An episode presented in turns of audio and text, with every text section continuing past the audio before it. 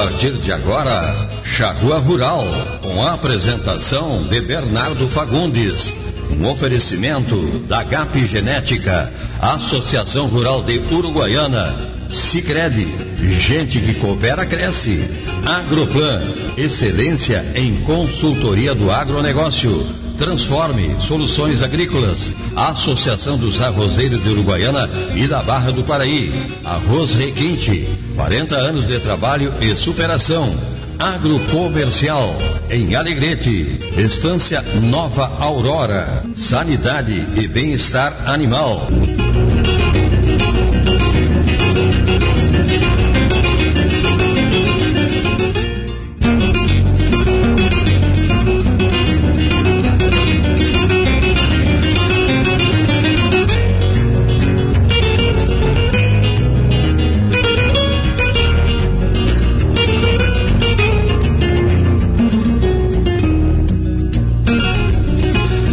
Bom dia, ouvintes da Rádio Charrua. Bom dia aos amigos do Charrua Rural. Estamos aqui mais um sábado, de tempo bonito. Depois, final de semana passado, não consegui estar tá, tá presente aqui, tive algumas, tive umas atividades particulares e que infelizmente não pude estar aqui. De outras vezes que a gente é, que eu pude comentar aqui para os ouvintes que infelizmente nem sempre, né?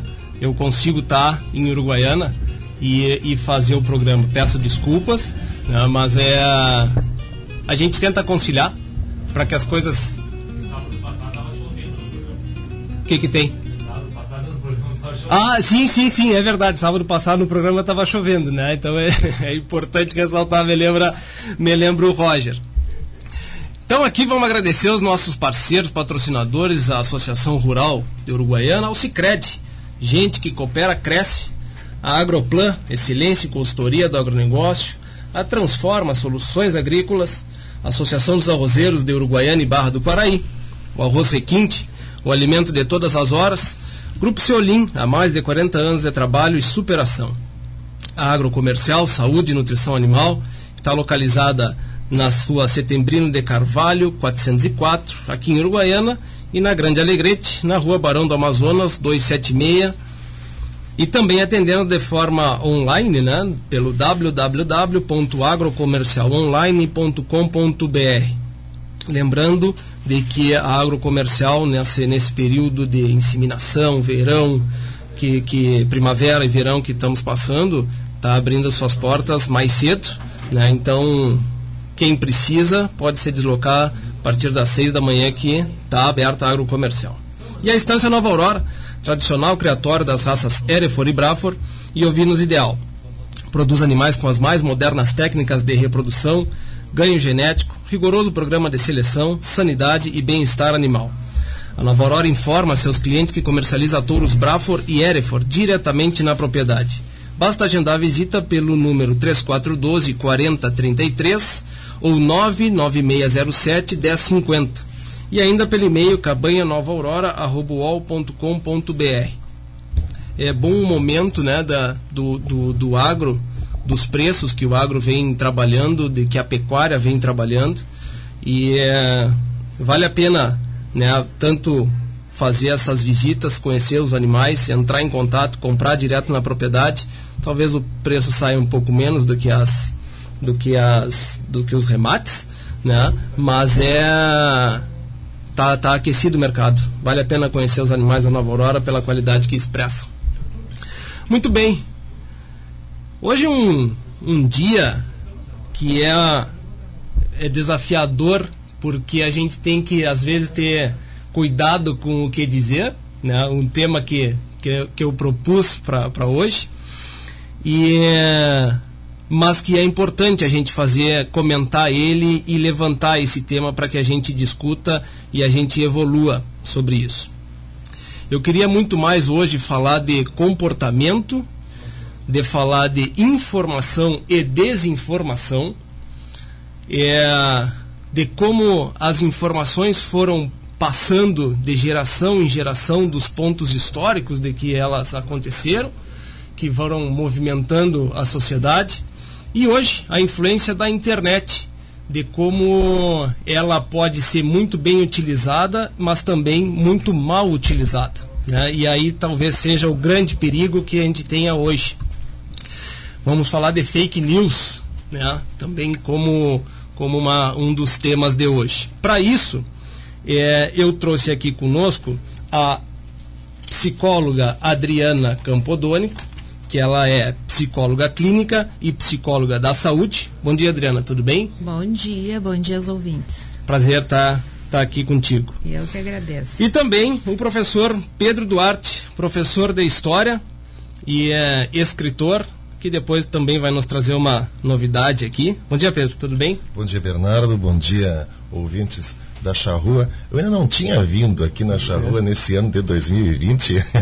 Inclusive o meu amigo Vicente já vinha me cobrando desde maio. E como ele vinha me cobrando desde maio, eu fico hoje no teu programa e depois eu permaneço pro programa dele. Não, é, é, Pedro, tu sabe que tu me criaste um problema, porque depois vai chegar aqui o Maia dizendo, não, mas é? problema pra ti também, né? Problema pra ti também. Como é que tu consegue trazer? Eu nunca consegui. Pode ter certeza que ele vai, vai Re nos falar. Aqui. Remanejei horários hoje, mas voltei aqui, porque senão a gente ia passar o ano de 2020, não? O ano mais longo da história da humanidade não, e, e que poderia não ter acontecido, né? É. É, vamos, vamos passar de 19 para 21. Né? Mas tudo bem. Algumas coisas que, bom, no meio do agronegócio a gente não pode dizer e que não deveria ter acontecido, que esses preços são históricos, nunca aconteceram, né? É, então talvez a gente esteja testando aí um novo patamar de preços do, do nosso meio. Né? Então a gente tem que pensar, né? Será que não devia nunca ter acontecido? Tem vários lados da moeda, parece, né? Mas bem, a, o, o, o Mauro e o Márcio estão preparando um material ali para a gente poder postar na relação da desinformação. Né? Mas o que eu queria começar, até começo contigo. Ah, já tem um? Tem? Vamos, vamos colocar então um, Márcio. Vamos ver. Eu vou, o primeiro? Ah, do leite? Tá. A gente tem. Eu, eu peguei uma, um vídeo de uma, de uma cantora brasileira falando sobre o agronegócio e falando sobre a produção de leite, né? E aí vamos escutar e depois vamos dar uma, uma discutida, uma conversada sobre isso. E o amigo meu tava falando, ah, não, meu sonho é viver num, na fazenda, tirar leite da vaca todo dia de manhã. Aí eu falei assim, nossa, você vai ser muito rico, né? Não, uma fazendinha pequena. Eu falei, mas como é você vai tirar leite da vaca todo dia de manhã? Ele falou, ué, todo dia eu vou ter uma vaquinha, vou tirar leite dela todo dia de manhã. Eu falei, mas isso não está fazendo sentido. Para você tirar leite da vaca todo dia de manhã, pro resto da vida, ela tem que estar tá grávida para sempre, né? E ele, como assim? A vaca dá leite. E aí eu falei, não, gente. A vaca, ela, ela não dá leite assim. A vaca não é um bicho que sai dando leite do nada. A vaca, para ela dar leite, ela tem que estar tá grávida. Ela tem que ter um filho. E aí, o meu amigo ficou chocado, assim. Vocês também achavam que a vaca, vocês achavam que a vaca só dava leite? Eu acho que a vaca dava leite porque a vaca não é um animal de leite. Não, gente. A vaca dá leite. A vaca é igual os animais aqui, ó. Eu não tô dando leite agora. Minha filha tá aqui, mas não tô dando leite.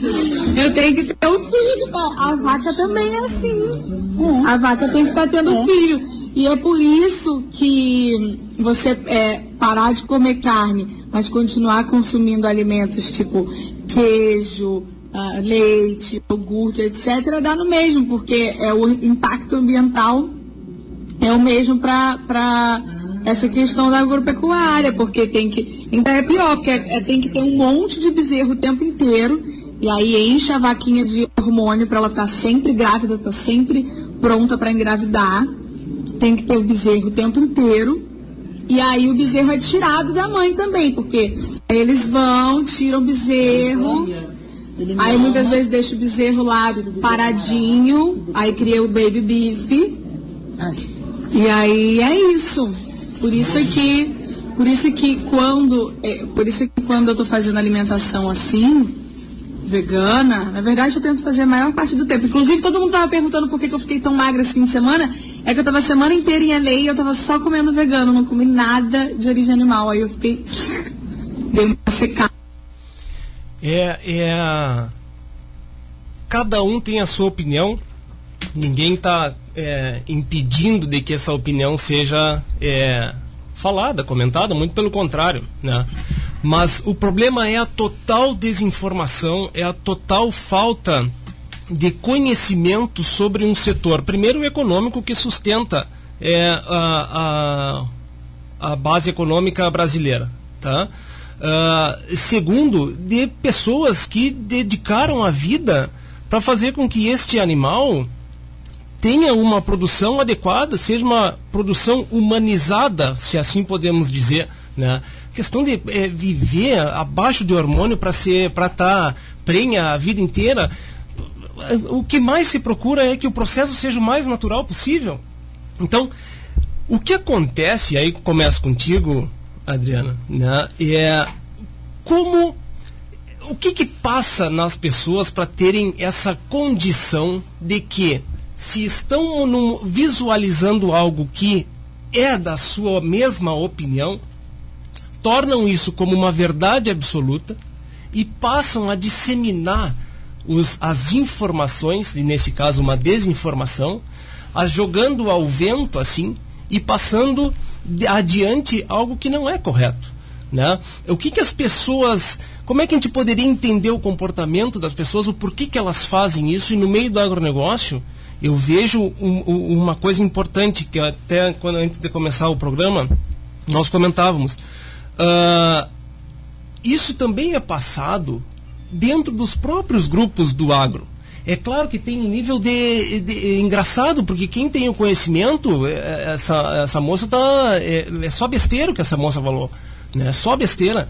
Mas uh, as coisas vão se disseminando, inclusive dentro desses grupos do próprio agronegócio. Então, quem é do meio do agro também de, de, acaba denegrindo a própria sua imagem. Né? Então, a, o tema hoje é muito mais comportamento. Né? Por isso que a gente precisa escutar. Bom, primeiro eu queria destacar, sim, e aí depois o, o professor Pedro pode corroborar, né? Que, na verdade, fez uh, as fake news sempre existiram, né? O que não existia era a internet. Mas que existiam as notícias falsas, existiam. Cada uma por seu motivo, né? Mas eu penso assim que quando a gente comunica algo, né? A gente está comunicando também a nossa subjetividade. Uhum. Né? Quem a gente é, qual é a nossa ética, né? Se tu comunica algo verdadeiro ou não, depende de quem tu é, né? De qual é o teu objetivo com aquilo se hoje em dia eu classifico, digamos assim, ou defino que a gente vive num mundo de vaidades, infelizmente, né? É uma batalha de egos, é uma batalha de vaidades e, e o poder também está no que se comunica. Eu uhum. tenho a notícia, eu sei qual é a origem, eu sei, né? Então isso é uma coisa que, um, que nos mostra que infelizmente o mundo atual está girando em torno do narcisismo. Qual é a intenção uh, dessa fala? Né? Uh, que acho que a intenção, inclusive nós aqui estamos todos ouvindo o que ela falou. É, é chamar atenção. Né? É chamar atenção. É, é ela ser uhum. o centro das atenções, é a vaidade. Não importa se é verdadeiro ou não, mas todo mundo está ouvindo. Uhum. Meu nome está sendo lembrado, né? Uhum. uhum. Então, é uma questão de narcisismo né? Uhum, uhum. Que é uma coisa assim de só pensar ao seu redor e não ter empatia e pensar o que pode causar em quem está ouvindo, que consequências podem causar para o outro e jamais se colocar no lugar do outro, pensar só no seu lugar. Uhum, né? Uhum.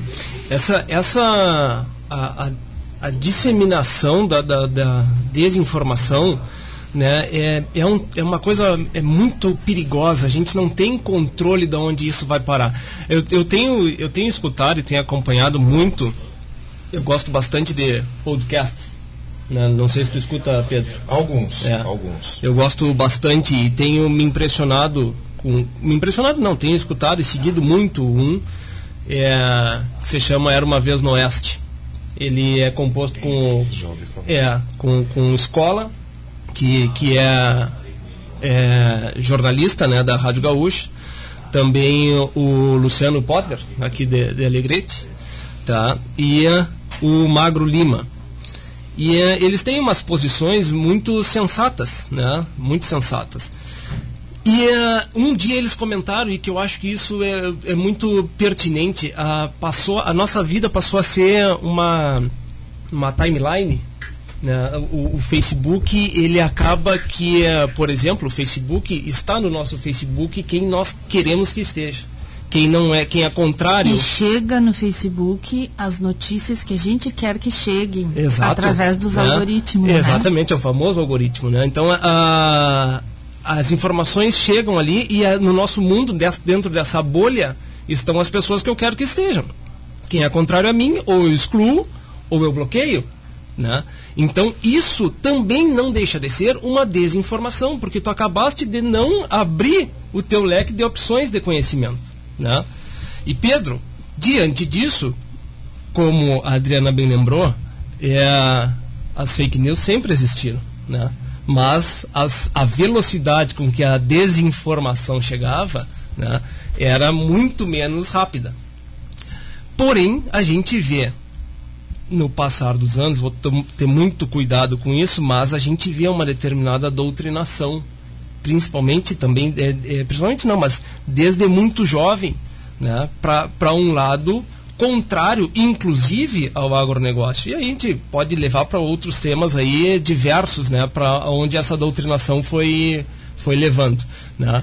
É, desde quando essa fake news existe e como que ela vem acontecendo no passar dos anos para a gente chegar onde a gente chegou hoje? Olha, a, a palavra fake news, na verdade, ela é muito jovem.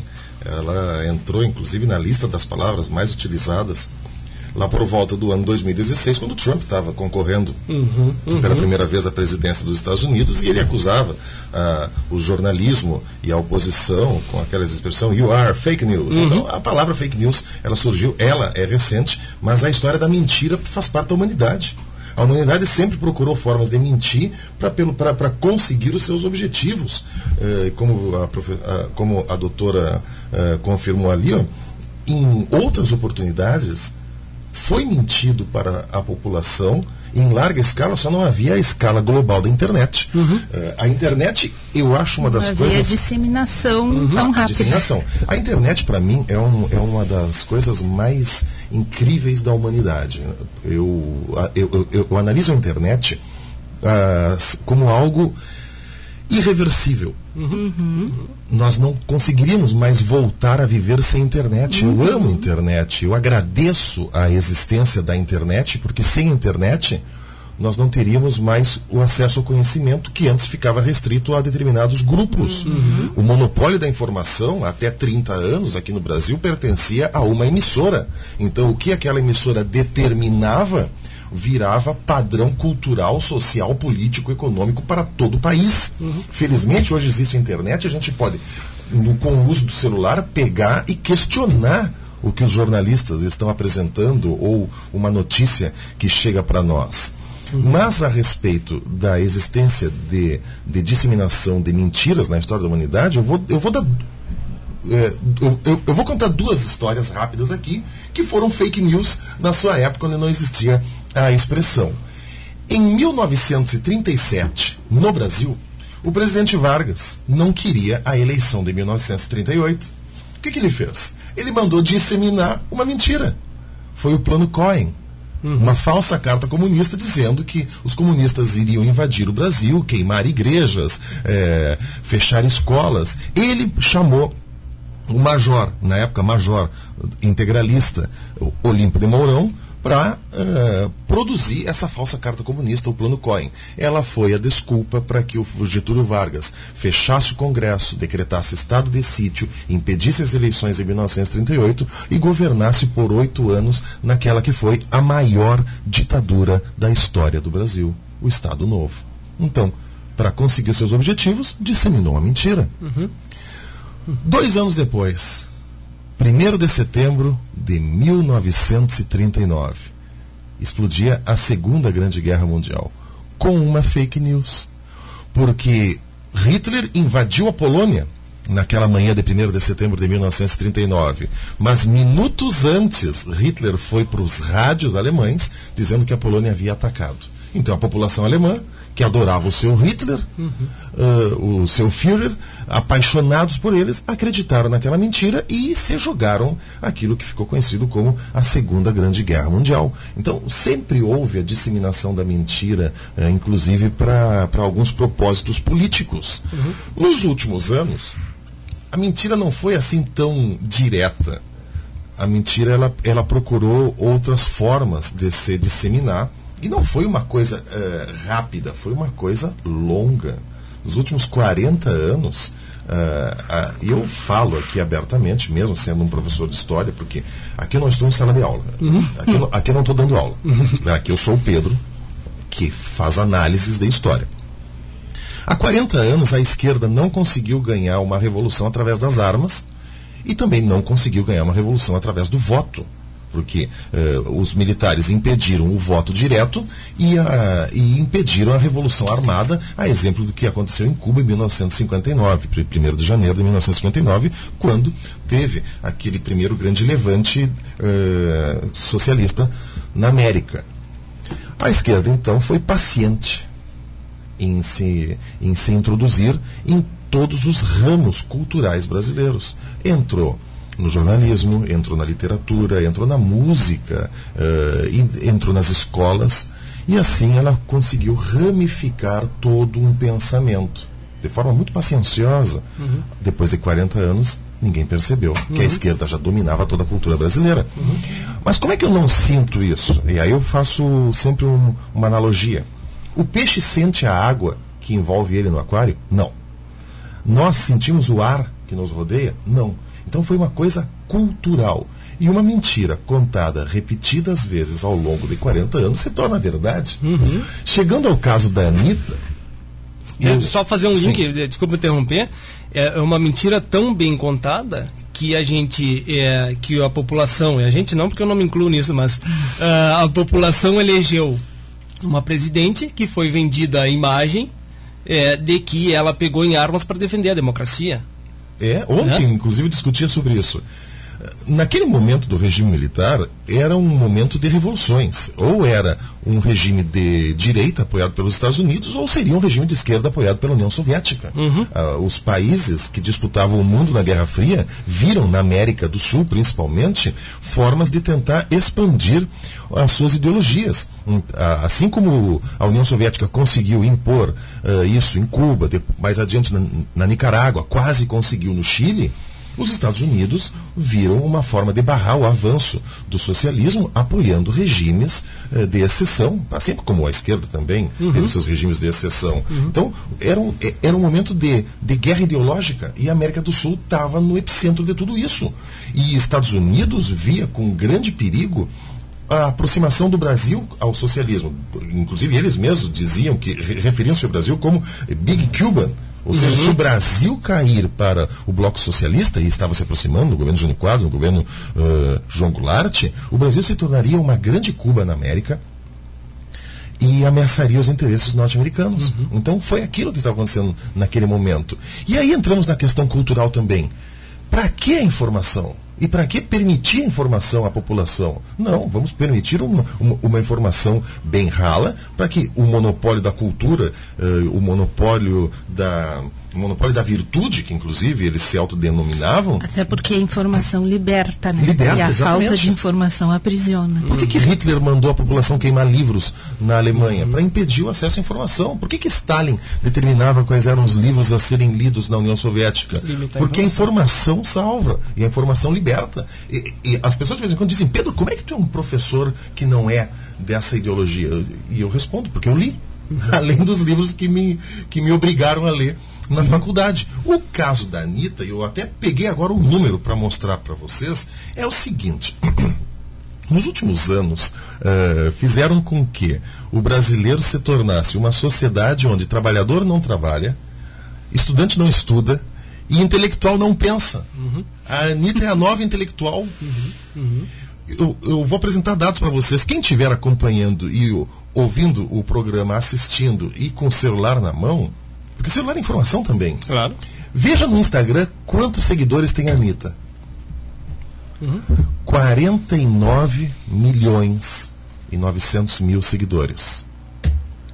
O que, que ela traz de cultura? O que, que ela traz de informação para nós? Nada. Quantos milhões de seguidores tem o Museu do Louvre, que também tem Instagram? E mostra as fotos, mostra as estátuas e, e traz informação sobre cada obra de arte que tem. Quantos milhões de seguidores tem o Museu do Louvre? 4 milhões e 200 mil seguidores. Entre a Anitta e o Museu do Louvre, qual é o mais importante? Museu do Louvre. Uhum. Mas por que, que as pessoas seguem a Anitta? Porque imbecializaram a sociedade. E esses são os formadores de opinião. E a internet, infelizmente, tem esse problema. Virou campo para que qualquer pessoa poste qualquer coisa e se torne verdade. As pessoas não leem mais um livro por preguiça uhum. obviamente. Né? Uhum. Eu adoro ler um livro. Infelizmente, não tenho mais tanto tempo de ler um livro. E Mas... se posta uma informação, também não olham qual é a fonte. exatamente. É, esse é o é. risco, esse é o, esse é o Mas um livro passa por um processo editorial, muitas vezes. Um livro contém verdades porque ele é analisado, passa por um revisor, passa, passa por um critério de avaliação, bate-se informações. Quando a gente produz um livro, estou lançando um livro agora. Agora na internet cada um posta o que quer e aí vai da quantidade de seguidores que tem, e essa briga de ego, como a doutora disse lá, e as pessoas querem publicar aquilo, porque querem mais curtidas, porque hum. querem mais compartilhamento, porque aí continuam cada vez mais projetados na mídia e ficam lá, e aí repete-se e se espalha essa mentira, e a gente perde o norte principal que a internet deveria ter, que era trazer informação e não desinformação. Uhum, uhum essa a, a, a disseminação né, é, é, ela é ela é perigosa exatamente com o que tu comentaste Adriana porque a, no momento que tu não busca a fonte da onde aquilo ocorreu e aí vamos até buscar mesmo vamos puxar estamos em épocas eleitorais tá? A gente passou e, e vamos puxar lá a, na, na eleição presidencial por exemplo uh, brasileira onde, onde o Bolsonaro ganhou. Todo mundo buscava as fontes. Se a fonte é, é Datafolha, é falso. Se a fonte é Globo, é falso. As pessoas iam e buscavam aquilo de que para procurar, será que eles estão falando a verdade? Bom, depois, mais tarde, bom, virou todo mundo contra todo mundo, não vamos ir adiante. Mas a, a questão é, buscar exatamente o porquê que aquilo está sendo disseminado, se é fato ou não, para exatamente tu que estás disseminando não fazer parte da própria mentira, né? Então, as pessoas têm essa necessidade, né, como tu comentaste. Essa, essa fato das necessidades das pessoas é que fazem essas coisas se disseminarem, né? Correto? Acho que é essa linha, né? Sim. A palavra, a informação, a comunicação simboliza poder, né? E se a gente for pensar, fake news envolve tanto a psicologia social, porque em psicologia, ciência do comportamento, social envolve a sociedade, né? E a neurociência porque a neurociência nos explica que todo o nosso pensamento, as nossas crenças, que podem ser reais ou não, né, uh, vai uh, nos emitir uma emoção e essa emoção vai nos emitir um comportamento. Né? Então, isso é o tripé cognitivo que é hoje muito falado dentro da neurociência e da psicologia baseada em evidências. Né? Uhum. Uh, então, como a origem de tudo está no pensamento, né? A gente, no curso de psicologia, na faculdade, a gente tem uma cadeira sobre psicologia e comunicação, ou psicologia e marketing. Uhum. Porque toda propaganda que a gente vê na televisão, toda, tem uma psicologia por trás tem alguém que quer colocar aquela propaganda da Doriana, que a família tem que ser assim, que uhum. aquilo é um rótulo e que a família ideal e padrão é aquela, né? Uhum. Então, por trás de tudo que a gente noticia, existe uma intenção. E aí entra a subjetividade de cada um, ou de cada empresa, ou de cada grupo, né? Uhum, uh, e a gente estuda isso na, na, na faculdade, uhum. né? De psicologia. E é muito legal até, eu gostava muito dessa disciplina. Eu gostava muito de duas disciplinas. Uma, a psicologia e a comunicação, e a outra, etologia, que era o estudo do comportamento animal. Uhum, né? Que uhum. a gente te, é muito semelhante né? ao nosso. Sim. Uh, então, dentro desse marketing, né, que envolve esse conhecimento de neurociência, para vocês terem uma ideia, aquele filme da, acho que é da Disney, né? Não sei, da Pixar, não sei qual é, uh, que ficou muito conhecido no mundo infantil, que é o Divertidamente. Uhum. Né? Aquele filme foi todo baseado dentro da psicologia cognitiva. Né? E ali explica exatamente isso que eu estou falando. Do pensamento, da emoção e do comportamento. Quem olhar o filme vai ver. Uhum. Uh, então, desde pequenininho já se está né, ensinando isso. Ainda bem que agora a gente pode ter essa liberdade, digamos assim, de ensinar aos filhos que eles podem pensar como eles quiserem que não precisam pensar como alguém disse que eles têm que pensar, uhum, né? Uhum, uhum. Uh, mas dentro das fake news existe um raciocínio motivado. Eu estou induzindo as pessoas a pensarem aquilo que eu quero que elas pensem né? E aí fica um pensamento muito bipolar, uh, uh, bitolado se eu não for atrás, como disse o professor uhum. Pedro, uhum, né? Se uhum. eu não for pesquisar, se eu não for ler, se eu vou ler só o livro da escola e não vou aprofundar com mais nenhum, né? Uhum, uhum. e também um realismo ingênuo de que a pessoa aceita aquilo como uma realidade e não questiona se pode ter outra realidade além daquela. Né? Uhum. Fica uma coisa muito simplista. Né? Uhum. E isso a gente vê muito hoje em dia nas pessoas. Dificilmente alguém reflete profundamente sobre um fato ou sobre um tema. Uhum. Ainda bem que nós estamos fazendo isso aqui hoje, né? Pois é. eu, eu acho que até assim, ó, permanecer na linha de raciocínio que a pessoa segue, o que acredita, é estar numa zona de conforto e Sim, analisar uma é, e analisar uma outra realidade ou perceber talvez que estava errado no seu pensamento é muito difícil. Uhum. A pessoa raramente volta atrás e diz assim, pô, eu pensava de uma forma e hoje eu penso de outra. Então, e a rede social faz isso também, os, os algoritmos. E isso é uma das qualidades do mundo atual. Para a gente ser resiliente, que é a palavra que você usa muito de resiliência, a gente precisa ser flexível. É. Uhum. Se tu for rígido numa coisa e não mudar nunca, tu não vai ser resiliente e tu não vai ter saúde mental. Né? Então isso aí de tu conseguir mudar de ideia e dizer antes eu pensava assim, agora eu penso diferente, isso é flexibilidade. E a informação chega de um jeito que a gente acaba acreditando que é aquilo. Porque a gente quer acreditar que é desse jeito. Uhum. Trago um exemplo para vocês. Uh, Grêmio e Inter. Para os colorados, a RBS é gremista? Os jornalistas esportivos da RBS são gremistas? Claro. Os colorados vão dizer que sim, que puxa para o Grêmio. Mas e para os gremistas? A RBS puxa para os colorados? Os gremistas vão dizer que sim, que a RBS puxa mais para os colorados. Porque as, é, as pessoas enxergam de um jeito e querem acreditar que é daquele jeito e não conseguem sair da sua bolha para analisar de fora. Eu acho que a melhor coisa que a gente pode fazer é tentar analisar as coisas de fora, limpos de vaidade e também de paixões. É o mais difícil. E de paixões. Por, eh, eu, eu, eu, eu adoro psicologia, sou apaixonado por psicologia tive duas cadeiras de psicologia na minha faculdade de, de História, gostaria de ter estudado mais. E eu sou psicólogo dos meus amigos, inclusive. é, quando algum amigo meu está com algum problema, assim, eu não ganho dinheiro, doutora. Eu, é, é, é, apenas.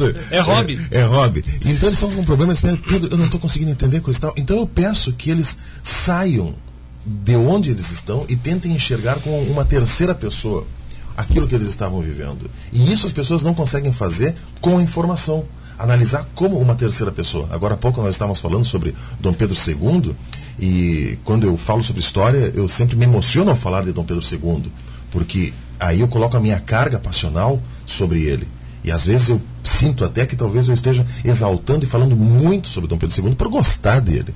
Então uhum. eu, eu saio um pouquinho e volto para explicar como uma tomada jornalística. Uhum. E, infelizmente, nos meios de comunicação, os jornalistas que se formaram. E a paixão contamina, né? Exatamente. Especialmente é. os jovens. E esses, esses jovens que já, jornalistas. Que tem mais. Uh, que não tem tanta convicção dos seus é. pensamentos. Levaram para as suas profissões toda essa carga, além de ideológica, essa carga passional. Então hoje o jornalista ele fala com amor a certas causas e ele esquece que na profissão dele ele tem que ser uma pessoa idônea e uma pessoa imparcial. imparcial. Em 2016 nós tivemos jornalistas da Globo chorando ao vivo quando deram a informação de que o Trump havia vencido a eleição uhum. presidencial nos Estados Unidos. Então, se isso não é colocar uma carga passional e pender para um lado da balança, o que, que é? A pessoa, uhum. a, a, pessoa deixa de ser profissional para ser passional. E, uhum. esse talvez seja um dos grandes erros,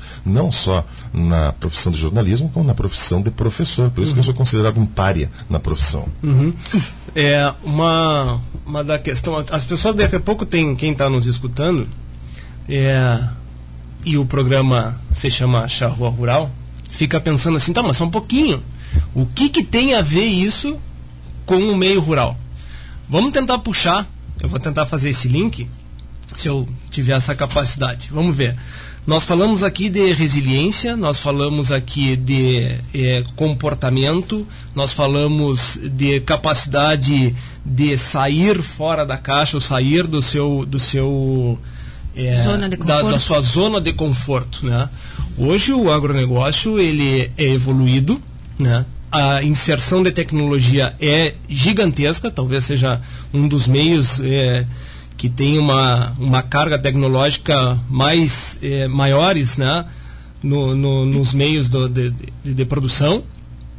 Uh, o tema hoje tem absolutamente tudo a ver com o agronegócio. Vamos levar essa realidade para dentro da porteira Vamos falar de uma sucessão familiar, por exemplo, ou vamos falar de uma empresa familiar onde todos estão agindo dentro da diretoria da, da, da propriedade, né? É, onde tem que ter aquele é, que puxa o freio de todo mundo, tem que ter aquela pessoa que puxa o freio de todo mundo, tem que ter aquela pessoa que pense fora da caixa para ver as novas oportunidades, para ver, né?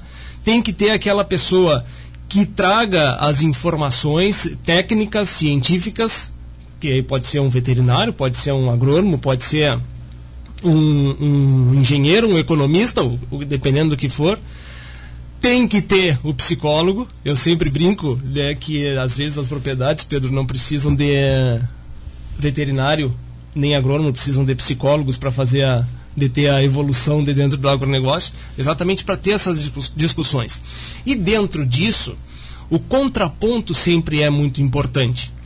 É, quando a gente conversa sobre esses temas aqui e que é, eu até quando te convidei, Pedro, comentei contigo assim, pá, pois é, tu, tu és fora da, da, da, caixa, né, Pedro? Porque é professor com, com, com uma. que não seguiu a ideologia esquerdista que normalmente tem dentro da, da, da, da, da faculdade de História, que a gente sabe que tem. Né? É, dentro das propriedades também tem que ter uma pessoa e que não tenha problema nenhum se ele se fosse de outra ideologia, mas desde que se seja sensato numa conversa. Neutra. Neutra, que ela tenha a condição de que das tuas ideias serem passadas para mim, mas não que sejam impostas para mim. Não tem essa necessidade. Eu que vou pensar, bom, olha, tu, queres um tu tens razão, eu vou seguir, eu não vou seguir, eu acho que não é assim, eu acho que é assado, né? Quando a gente tem esse aí, eu acho que os números que tu trouxesse é importante, 49 milhões de pessoas, ela diz um ai, 49 milhões de pessoas estão dizendo ai também, né? E quando não se busca o restante da informação, é, aquilo ali tu está disseminando algo que não é absolutamente nada de verdade. Né? Agora, quando tu tem o contraponto, quando a pessoa é sensata de dizer assim, olha, é, a minha ideia é essa, o que que tu acha? Bom, quando passou, quando falou o que que eu acho, trouxe para a mesa a possibilidade de conversa. Agora dizer, não, tu não pode tomar leite, tu não pode tomar, comer carne. Baby beef, puxando a garrafa. Baby beef, baby beef é o coração da alcatra. Não tem nada a ver com o terneiro que nasceu e que é o, o terneirinho novinho que é aquela carne que ela está se referindo. Não tem absolutamente nada a ver com isso, entende? Então, é uma dissociação, uma, uma capacidade de desinformação muito grande. Puxando dessa questão histórica que a gente sempre é, e de novo, vamos puxar, puxar não, mas fazer referência a esse momento que a gente vive político, o, a importância do, de bons oradores né, nesse meio, a capacidade que tem os oradores de cativar multidões. Né? E aí a gente teve é, é, até governos com, com, com uma capacidade imensa de fazer isso, então fomos governados tanto tempo por essa por essa, por essa linha. Poder de persuasão, né? E tem um, um lado, inclusive, de, de psicopatia nesse lado, não tem, Adriana? É um psicopata social, uma capacidade de convencimento, de ser sedutor na sua fala e que mais tarde convence as pessoas através, eh, através da, da, da fala e vai levando essa multidão adiante uma, pela desinformação, porque se fosse informado não seguiria. Né? E a outra, porque essa capacidade de sedução que tem também nessa fala. Né? É difícil a gente julgar que todo mundo que tem essa fala assim seja um psicopata. Claro, não, não, não, de né? jeito nenhum, de é, jeito nenhum. Tem que ver não, a história de cada um, perfeito, porque a personalidade é perfeito. é construída. De, de, né? Deixa eu só fazer uma pergunta. O psicopata nasce psicopata ou ele se constrói ao longo da vida? Eu, olha, o transtorno de personalidade antissocial tem a ver com personalidade. A personalidade é tida não como sintoma, mas como característica. Né? Se tu tem um transtorno de pânico, tu tem sintomas. Se tu tem um transtorno de personalidade, a tua personalidade foi constituída. Então tem as duas coisas, ao meu ver. Tem uma carga genética, né? E também tem uma construção. Tanto que a gente diz que antes do final da adolescência a personalidade não está totalmente formada. Né? Então o ambiente pode influir e a genética também. Tá bem, porque o ex-presidente norte-americano eh, Abraham Lincoln, ele falou uma frase que meu pai falava, eu acreditava que fosse frase do meu pai, mas era do Abraham Lincoln, depois estudando eu percebi, na qual ele diz o seguinte: quer conhecer um homem, dê poder a ele. Uhum. E a gente analisou, e a gente analisa isso hoje, não só na política brasileira, como na, na, política mundial. Por isso a minha pergunta: talvez o poder transforme esses grandes líderes e torne eles, como disse o Bernardo, em, em sociopatas? Eu vou te dizer assim, ó, eu sou uma pessoa que não gosto de política. Né? Quem é mais próximo de mim sabe. Né? Sou apartidária, não tenho partido nenhum, não torço por nenhum. Eu voto e eu torço por pessoas. Uhum. E não por partidos ou por linhas ou por. Né? E não desejo que ninguém próximo a mim, é uma coisa minha isso, entre na política. Entre na política. É, eu digo para os meus filhos, tomara que vocês nunca sejam candidatos, porque eu não vou votar em vocês. E eu venho cumprir a promessa. Quando eu tá tinha 17 anos, o meu pai foi candidato a vereador Sim. e eu não fiz campanha para ele. porque eu acho que a política quem é limpo. Transforma. Eu, eu, eu, não sei se vai se transformar, depende da personalidade, mas pelo menos é ridicularizado pelos Também. outros, né? Uhum. É exposto. Nós estamos vendo isso nessa Então, para que? Eu uhum. penso assim, se tu quer ajudar alguém, ou ajudar uma sociedade, uma comunidade, tu pode ajudar sem ser político. Eu, eu penso da mesma forma. Vai lá e faz com a tua profissão, ajuda quem tu pode ajudar, faz o que tu tá ao teu alcance. Se tu tem essa arma na mão para poder fazer tal coisa pela tua comunidade, faz. Não precisa ser vereador, prefeito, governador, presidente. Uhum. É, né? Faz pela iniciativa privada, que é tão criticada. Na política entram as vaidades, de novo. Sim, Eu tenho o poder, eu mando em todo mundo, todo mundo é submisso a mim. E a gente briga por ideologia, inclusive nas redes sociais, mas na política as ideologias desaparecem a política no Brasil é de quem está no poder e de quem quer permanecer no poder. Para outro uhum, lado, né? É. Uhum. Quem uhum. quer chegar ao poder e quem já está no poder. Os aliados viram inimigos, viram inimigos ou vice-versa. Uhum. Tu comentaste uma coisa, Pedro, da iniciativa privada, né? Eu, é... eu sou defensor da iniciativa eu, eu, privada. Eu também. Eu Quando também. o poder público não consegue nos atender, é a iniciativa privada quem realiza. Claro, né? A, a evolução da sociedade ela acontece no meio quando tu tem uma remuneração adequada, né? Quando tu, tu tem um emprego, tu consegue evoluir nesse emprego. Agora, quando tu tem apenas subsídios, e ah, até fazer um link apenas subsídios não consegue, não tem uma evolução, tu fica ganhando aquilo e tu não quer sair. Então, é, quando a gente vai para a relação, que a gente pode até citar a relação de, de, das ajudas, dos programas de ajuda social, são excelentes e fundamentais, eles devem existir.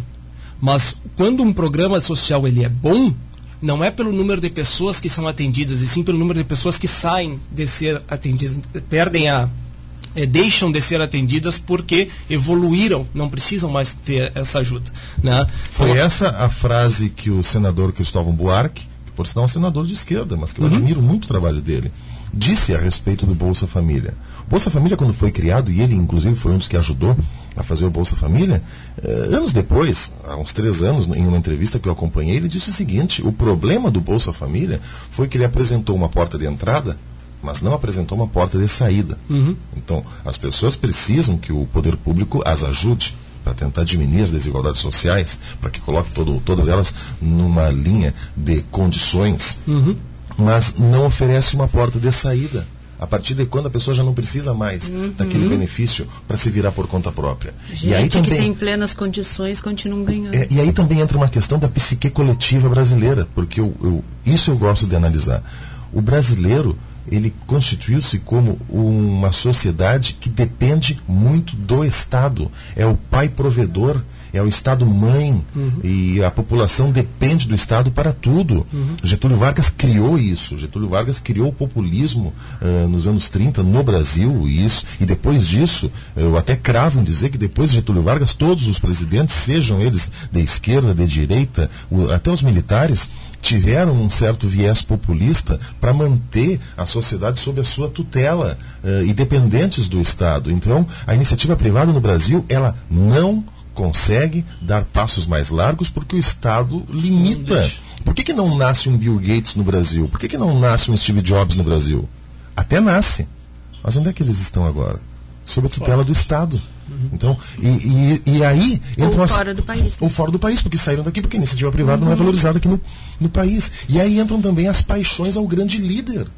Eu ia comentar eu, exatamente isso. Eu vou pedir para os nossos ouvintes, que eu tenho certeza que os nossos ouvintes são um pouquinho mais velhos. Uhum. Assim, essa é uma coisa que eu pergunto para os meus alunos e eles não conseguem maturar, porque são muito jovens. Busquem na memória de vocês quantas pessoas vocês conheceram com o nome Getúlio. Até o Roger comentou. Busquem na memória de vocês quantas pessoas que provavelmente hoje são bem velhinhos ou já morreram com o nome Leonel. Uhum. Por que isso? Por que, que tem tanto senhor de idade, pessoas que vocês conheceram antigamente com o nome Getúlio ou com o nome Leonel? Exatamente. Porque há 50, 60 anos atrás, os pais eram apaixonados pelos grandes líderes e batizavam seus filhos com Mas aí nós temos um paradigma. Porque se tu for pensar, hoje deve ter muitas Anitas, né? Sim, claro! É. claro. Neymar. E nos próximos. Nos próximos anos, é. assim como estão nascendo Luiz Inácio, nos claro. próximos anos vão nascer muitos Jair. Claro. Uhum. É, a, é, é, é, a idolatria que uhum. o brasileiro faz. Uhum. O, Mas só que a idolatria é uma característica adolescente, sabia? Faz parte de uma, de uma tarefa evolutiva da adolescência. Os adolescentes têm os ídolos, né? Uhum. Então essa coisa de tu não conseguir discernir o que é teu o que é da tua subjetividade e o que é do outro e simplesmente colocar o outro como absolutamente perfeito, isso é o que fala aqui, né? Um realismo ingênuo. Uhum. Então, a gente tem que ter a capacidade de eu gosto do fulano de tal, mas eu não gosto de tal coisa que ele faz. Não é que ele é perfeito, ele é, é idolatrado. O, o, quem idolatra são os adolescentes. Talvez uhum. porque a, a consciência social brasileira seja muito jovem e veja como. Porque são imaturos. É, a né? imaturidade. Uhum. Imaturos. A nossa democracia é muito jovem, inclusive. Eu, eu acho. Eu, eu fico com medo, vamos dizer assim, é, para frente, da, dos anos à frente aí, que a gente vai vivenciar, nossos filhos, nossos netos, é, porque essa paixão que se tem, que tu comentas, ela continua porque a população espera sempre o salvador da pátria. E quando ela espera o Salvador da Pátria e que a gente vê multidões, multidões, multidões é, venerando sempre, seja ele de que lado for, me remete de que esta pessoa não está se movimentando para ela mesma ser a salvadora da sua pátria. Ou seja, ela está esperando que algo Alguém aconteça. Passa. Ela não está uhum. tirando a poeira aqui, não, vou me levantar e vou eu fazer. A gente volta à iniciativa privada, que é tanto é, é, batida, vamos dizer assim, porque ganhar dinheiro no Brasil é ruim. É feio. É feio. crime É crime. Exatamente. Então, como que nós vamos evoluir enquanto, independente do lado, independente da ideologia, nós esperarmos um Salvador? Não vão, não vai acontecer isso. Não vai nunca. Na história já aconteceu, Pedro? Não aconteceu. Então, se já não aconteceu lá, por que que para frente? O que que está mudando que vai fazer isso acontecer? E né? a meritocracia cada vez mais criticada. né? mais criticada, né? Então, é, O cara é um criminoso porque tem um patrimônio. Sim, são esses os problemas. eh, e que entra no campo. Que entra no campo. Que vai. Sim. Porque a família rural, ela ainda recebe uma informação tanto quanto diferente. Eh, Tenho tempo de falar sobre rádio? Tem, tem. Vamos só fazer um intervalinho. Tá. E a, e a gente Porque eu preciso contar a história do Claro, o rádio claro. Claro, perfeito. Ah, perfeito. Roger, tá contigo. A Associação dos Arrozeiros de Uruguaiana valoriza os seus associados e mantém diversos programas para promover o desenvolvimento da atividade orizícola, sempre incentivando o empreendedorismo e a qualificação. Temos orgulho de nossos parceiros que participam ativamente do nosso agronegócio. Braços fortes que produzem o alimento, geram renda e criam oportunidades. Você que cuida também da sua lavoura, merece uma instituição que cuide bem de você. Associação dos Arrozeiros de Uruguaiana. Desenvolvimento se alcança com trabalho e parceria. Agrocomercial Saúde e Nutrição Animal, uma empresa que conhece a rotina do produtor rural e que está sempre alinhada em contribuir no foco da produtividade, com trabalho forte e conceituado que se difunde em todos os segmentos da cadeia produtiva, com uma linha completa e variada de produtos veterinários, rações, minerais, proteinados, energéticos, sêmen, sementes e fertilizantes. Venha nos visitar.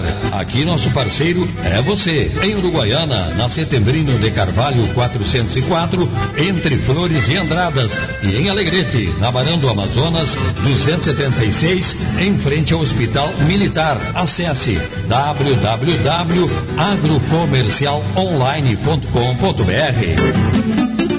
Estância Nova Aurora, tradicional criatório das raças Erifor e Brafor e ovinos ideal. Produz animais com as mais modernas técnicas de reprodução, ganho genético, rigoroso programa de seleção, sanidade e bem-estar animal. A Nova Aurora informa seus clientes que comercializa touros Brafor e Erifor diretamente na propriedade. Agende sua visita 34 12 40 33 ou 9 9607 1050 e-mail campanha nova aurora arroba uol.com.br Transforma Soluções Agrícolas, um novo conceito em terceirização de máquinas que chegou para atender o produtor de Uruguaiana e região, especializados em serviços de preparo do solo, plantio, colheita e produção de fenos, formada por uma equipe de profissionais capacitados para melhor atendê-los. Faça seu orçamento conosco. Já estamos prontos para a colheita de arroz e soja. Produção de fardos, preparo e plantio de pastagens de inverno. Entre em contato pelos fones 999 22 0062 e 981 35 44 14 com Luiz Afonso Resque e Leonardo Greschi. A sua mesa é sucesso total E na panela ele rende muito mais Soltinho, branquinho, não tem outro igual. Arroz requinte é gostoso demais. Requinte, requinte no almoço e no jantar. É saboroso, muito fácil de fazer. A gente logo sente pelo paladar. Escolha requinte e você vai ver. Na mesa da família tem que ter requinte. Arroz requinte, gostoso demais. requinte. Na mesa da Osvaldo, tu já foste sacar tua aposentadoria? Mas, Joana, com esse coronavírus por aí, eu até nem sou louco de sair pra rua. Bah, mas e as contas? Como é que vai pagar? Ô, Joana, com o Cicred eu nem preciso sacar dinheiro. Esse mês mesmo eu paguei as minhas contas direto no aplicativo e acertei o meu rancho com o cartão. Que maravilha, hein, Osvaldo? E se precisar falar com a turma do Cicred? Ah, eu pego meu celular e chamo no WhatsApp. Tudo o que você precisa na palma da mão. Fique em casa, fale com a gente via WhatsApp pelo número 51 3358 4770. Sicredi, gente que coopera, cuida. Agroplan, excelência em consultoria do agronegócio. Planejar, acompanhar, fornecer soluções inteligentes ao agricultor em todos os processos produtivos como licenciamento ambiental, crédito rural, levantamentos topográficos, acompanhamento técnico. Também possuímos inúmeros serviços alternativos conforme sua necessidade. Regulagem de colheitadeira, avaliação de imóvel rural, pastagens, estações de bombeamentos, irrigação. Quer economizar energia para irrigar a lavoura? Trabalhamos para ajudar você, agricultor, a reduzir seus custos com energias na hora da irrigação. A Agroplan, excelência em consultoria do agronegócio. Na rua General Vitorino, 1603, em Uruguaiana. Telefone 3412-2114. Muito bem, nós voltamos aqui. Essa repercutiu muito bem, eu acho, a, a, o nosso programa. Os ouvintes estão participando bastante. Agradeço ao Fabiano Fonseca, que mandou um abraço para o Pedro, o Luiz Lali, que sempre é ouvinte, a Tânia dos Santos, dando bom dia uh, e agradecendo ao programa, a Jéssica Maldonado, que uh, manda um abraço para o professor.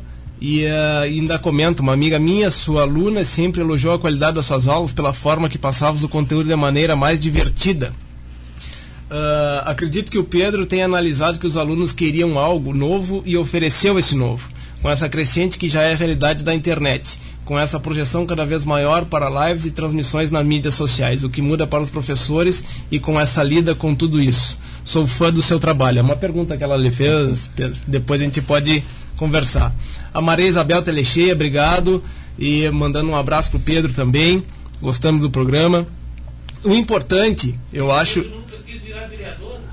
ele, não, ele, ele disse que não, não, não tá, tá prometeu, isso foi uma promessa familiar, né, Pedro? Não, é que assim, eu, eu, me, eu, não é que eu me considere, as pessoas me consideram, e eu sei que a profissão, uh, as pessoas me consideram, eu não me considero, uh, mas eu sei que a profissão nos, nos coloca uh, numa projeção uhum. de formador de opinião.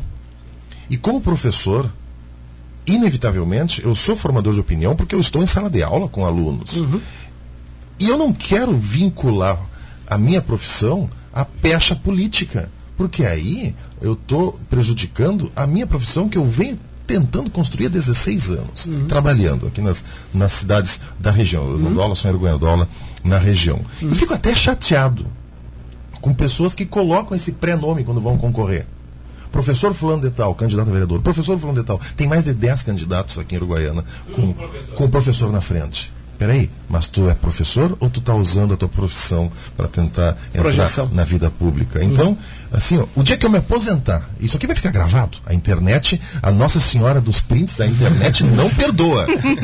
Então tá, tá gravado. Eu não posso daqui quatro anos querer concorrer porque tá gravado. E na censura também. Quando eu, é, quando eu me aposentar, quem sabe uhum. eu empreste meu nome à vida pública. É. Por enquanto, vamos fazendo através da iniciativa privada. E como disse a, a, a doutora, e é verdade, a gente pode trazer grandiosas contribuições para a nossa sociedade sem precisar de salário de vereador, sem precisar ocupar cadeira no legislativo. Uhum. Faz.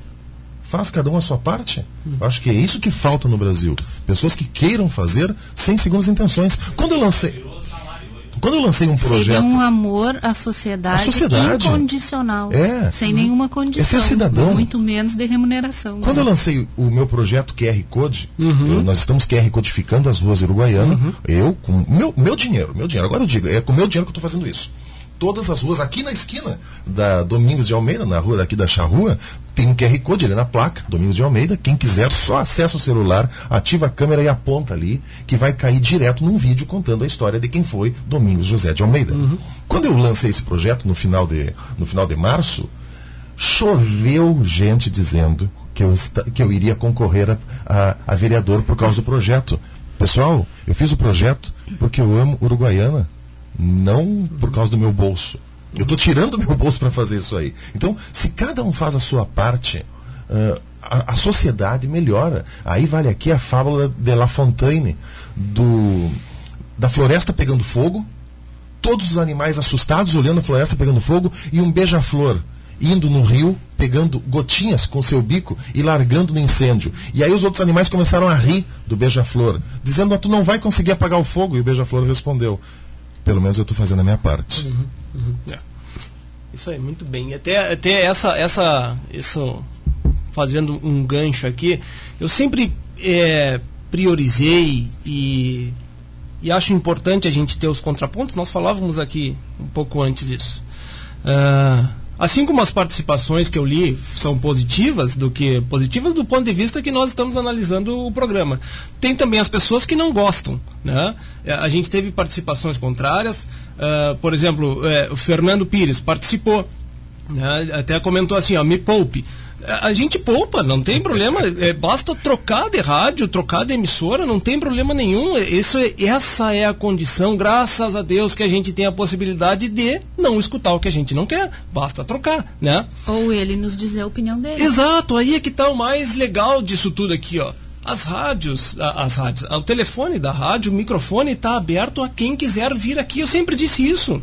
Né? Se tem um contraponto, se tem uma visão diferente, coloque a sua, a sua visão. Né? Enriquece. Né? Enriquece uhum. a discussão, mas não vá contra o que está sendo comentado simplesmente para abrir um, um, combate, um embate, né? sem absolutamente nenhuma necessidade. A, a, o contraditório faz a gente evoluir. Se a gente, a unanimidade, ela é, é limitada, né? ela é burra, né? então a gente precisa ter os contrapontos. A, a rádio aqui está aberta. Né? A, acho que a Maria a Maria do Horto Marciá comentou, acho que foi da questão quando tu perguntaste, Pedro, para a doutora se é a questão da, da psicopatia, né? Aí ela comentou, acho que tem uma carga genética e tem um gatilho para que isso aconteça, né? Uh, o Tiago Dávila, a, a, questão dos nomes ali da Maria Tereza também comentou que conhece várias pessoas, né? Entre 50 e 60 anos, né? É, enfim, eu acho que eu acho que uh, repercutiu bem o, o programa né, para essa, essa, essa discussão. Uh, mas agora, né, o que, que a gente precisa entender né, ou conversar, como as coisas devem.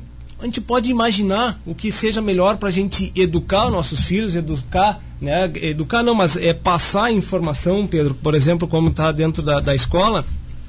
Uh, para que as coisas não sejam como estão sendo, né? Porque a gente precisa ter uma evolução. Nós estamos discutindo algo que de anos vem acontecendo, bueno, mas para frente o que, que a gente tem que fazer para mudar, né? Agora, o que, que a gente precisa fazer, Adriano? Dentro da sala de aula, de, eh, mudar essa doutrina. Ah, inclusive de novo iniciativa privada, Pedro. Eh, vamos puxar para o agronegócio exemplos que estão acontecendo aqui em Uruguaiana. É, é, viver uruguaiano, não quero estar tá errado na questão do turismo aqui de Uruguaiana, acho que é o projeto de nome Viver Uruguaiano. Tá? Uh, os colégios tiram as crianças para viajar 630 quilômetros, 600 e quase 700, vai até Viamão, é, no, na, quinta da estância. na quinta da estância. O que que falta de campo em Uruguaiana para ter um projeto que deixa, a, que eu, eu tenho dois filhos, que deixa então as nossas crianças suscetíveis na estrada para viajar 700 quilômetros para ir conhecer campo e, e animal, né? Então, a iniciativa privada movimentando isso aí para que essas crianças, dentro do colégio, conheçam a produção e a, e a, a economia que está sendo mantida. É, é, é, Vem Viver Uruguaiana, o nome do projeto. Vem Viver, obrigado, Pedro. Vem Viver Uruguaiana. Então, é, desde o colégio, desde o início, não precisa mais tarde ser da mesma opinião. Tá? Ela pode, mas ela tem que ter conhecimento da onde vem o leite, da onde vem a carne, o porquê que aquilo faz, uh, por que que acontece? Então tem projetos como Viver Uruguaiano, a Queijaria Canto, que está levando as crianças é, dos colégios né, para conhecer. Fantástico. Sensacional. Fantástico. Né? A São Miguel já fazia esse trabalho há muito tempo. Né? Agora vem outras, é, outros trabalhos levando para dentro do campo. Então, será que é isso que tem que acontecer? A iniciativa privada levar e mostrar de que isso é, ou não só iniciativa, mas os colégios também mostrarem esse caminho, Adriano? Será que é por aí? Tu tá, Pedro, tu tá também? falando do empreendedorismo local? tô- também, também. Eu tô falando de como a gente precisa lidar Para mostrar para os para filhos. mostrar o que tem vários lados à história. A, a primeira questão que tu colocaste, como a gente vai colocar isso para os filhos, para eles não caírem né, nesse jogo, eu penso assim, que ah, toda criança, adolescente, reage ao modelo adulto que recebe. Isso é certo. Sim. Né? O modelo de professor, modelo de pai e mãe, modelo de, sei lá, de cuidador, né? De qualquer profissional que trabalhe com, com eles, vai ser modelo, né? Então, se aí entra uma questão que eu prezo muito e que eu luto muito e que às vezes sou tida como chata, até dentro da minha casa, porque eu luto pela ética. E eu acho que a ética, uma vez eu tive uma, um debate né, num seminário ah, com um promotor ah, e eu dizia que a ética vem de casa. E ele dizia que não, que a gente aprende ética no banco de escola. Né? Eu acho que vem de casa, vem do modelo que tu recebeu. Né? Então, de que adianta eu dizer para o meu filho para ele ser correto, para ele investigar a informação, para ele. Se ele vê eu não fazer isso, não adianta nada. Porque automaticamente o ídolo sempre é pai e mãe, sempre é professor, sempre vai repetir o comportamento do ídolo, né? Então eu acho que é uma questão de ética para te ensinar para os filhos, sabe? De, de tu mostrar para eles o que é certo e o que é errado. Uma vez, um filho meu estava na psicóloga fazendo uma orientação com a psicóloga e ela propôs um exercício em casa que ele fizesse. E o exercício era que cada um sentasse na mesa, todos da família, e que cada um dissesse para o outro o que, que o outro tinha de qualidade. E depois que cada um dissesse para o outro o que, que tinha de defeito, né? E ele fez, ele fez essa dinâmica em casa. Eu não sabia que era orientado pela psicóloga, depois ele falou. E aí, quando chegou a minha vez que tinha que dizer o meu maior defeito, ele me disse que o meu maior defeito era eu ser muito ética. Eu Não fiquei. ter flexibilidade, jogo de cintura. E eu até fiquei, Fico feliz, até fiquei feliz, porque Claro. eu digo, ele percebe que eu sou ética, né? Claro, claro. Então é, é uma questão muita gente vê como defeito. Tu querer a coisa certa é a chata. No Brasil da malandragem, chata. no Brasil Né? da malandragem é feio Aham, ser ético. é, É feio ser correto, primar pelo que é certo. é. Então, de que adianta tu dizer pro teu filho para ele não fazer nada de errado se tu passa o sinal vermelho na esquina? Exatamente. E ele vai dizer, tá vermelho porque tu passou, né? São pequenas coisas do dia a dia. Uhum, uhum. E aí entra as fake news lá no futuro. Claro, É. eh, tá, tá tudo ligado, né? Eu, eu espero que quem esteja nos ouvindo, e tenho certeza de que, de que eh, isso está acontecendo, consiga fazer a relação com a sua vida, consiga fazer a relação com o meio do agronegócio, porque é, tem total relação com o que a gente está falando. Pedro, dentro dessa linha, tu acha que é, é esse mesmo caminho que nós temos, é um ensinamento desde o mas aí também, né, eu agora fiz uma, não é desde o colégio, né, mas é que depois na faculdade, enquanto professor lá na faculdade, Complicado. é muito É complicado. complicado. É, inclusive foi uma discussão que eu tive, a questão de uns cinco anos, discussão de rede social que hoje, por sinal, nem participo mais. A pessoa quiser me criticar, pode criticar, eu não vou responder. Até porque as redes sociais, ela- eu já volto para esse tema, tem um problema. A rede social, ela, ela permitiu para que as pessoas te xinguem ou te critiquem dentro do teu ambiente. Ninguém entra na tua casa hoje em dia para dizer isso aqui é feio, isso aqui é errado. Não, a gente, a gente tem esse comportamento. Eu vou visitar uma pessoa, vou entrar na casa dela, eu não vou apontar o dedo, não vou criticar.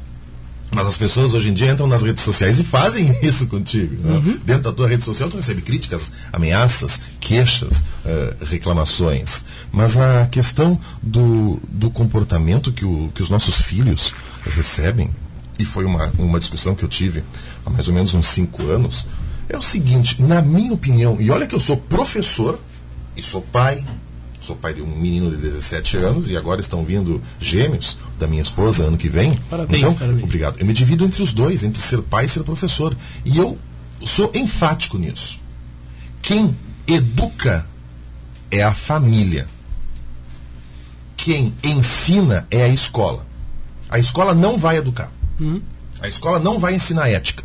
Ela vai te ajudar na ética. Ela vai Tu reforçar. vai estudar sobre os filósofos, Sobre os filósofos, os, que, os é. que disseminaram a, a ética dentro da teoria e tal. Mas a prática. A prática. É, mas a educação está a cargo dos pais, da família, que é a primeira sociedade, a pater familias grega. A primeira, o primeiro conceito de sociedade dos gregos era a família. Então é ali que se tem educação. E por que que hoje em dia as crianças eh, já não têm tanta educação?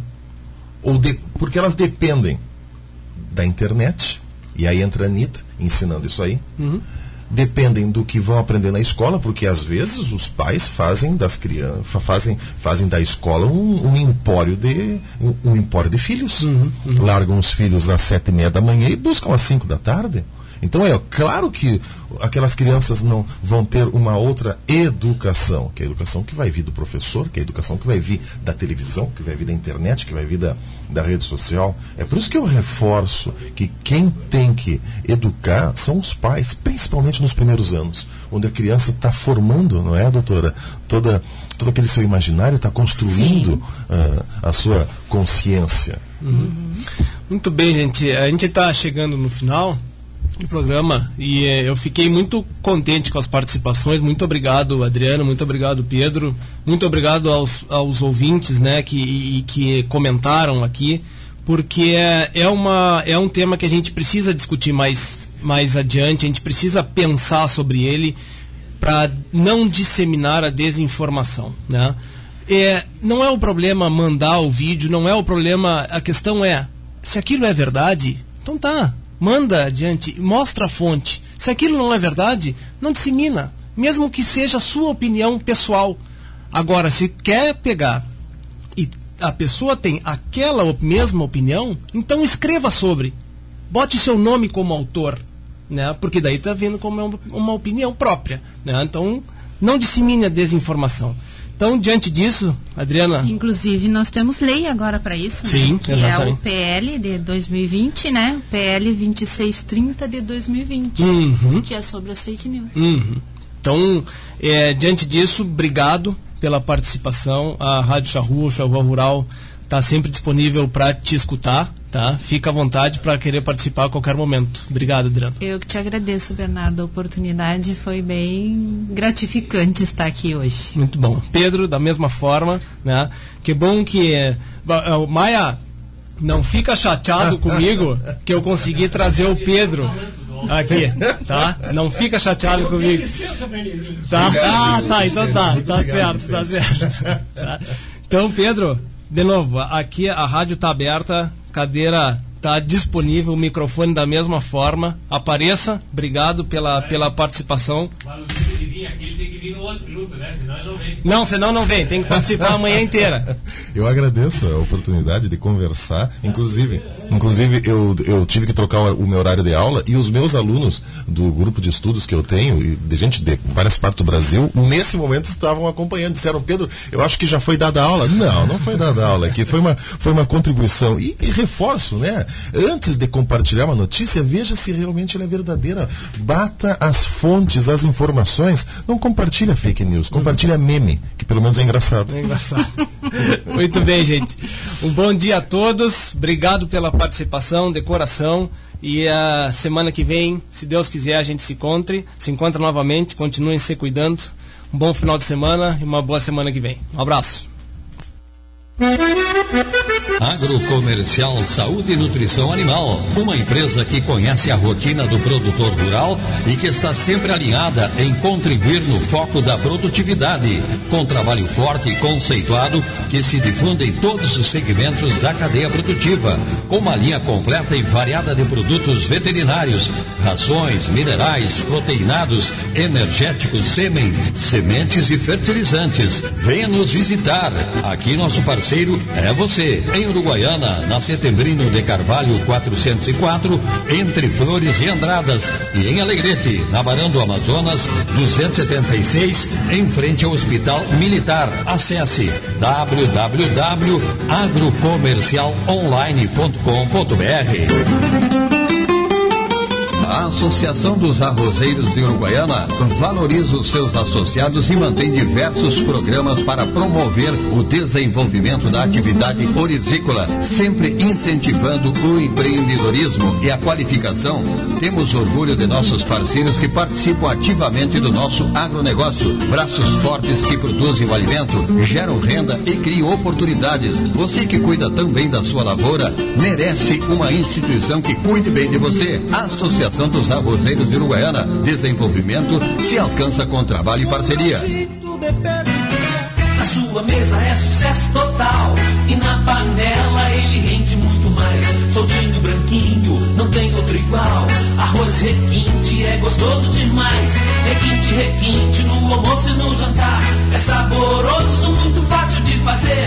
A gente logo sente pelo paladar.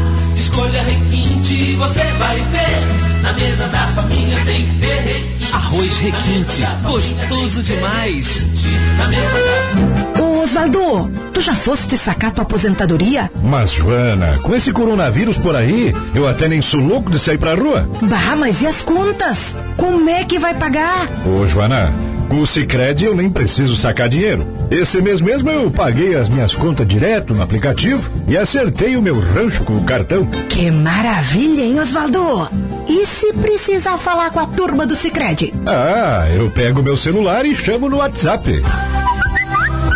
Tudo o que você precisa na palma da mão. Fique em casa, fale com a gente via WhatsApp pelo número 51 3358 4770. Sicredi, gente que coopera, cuida.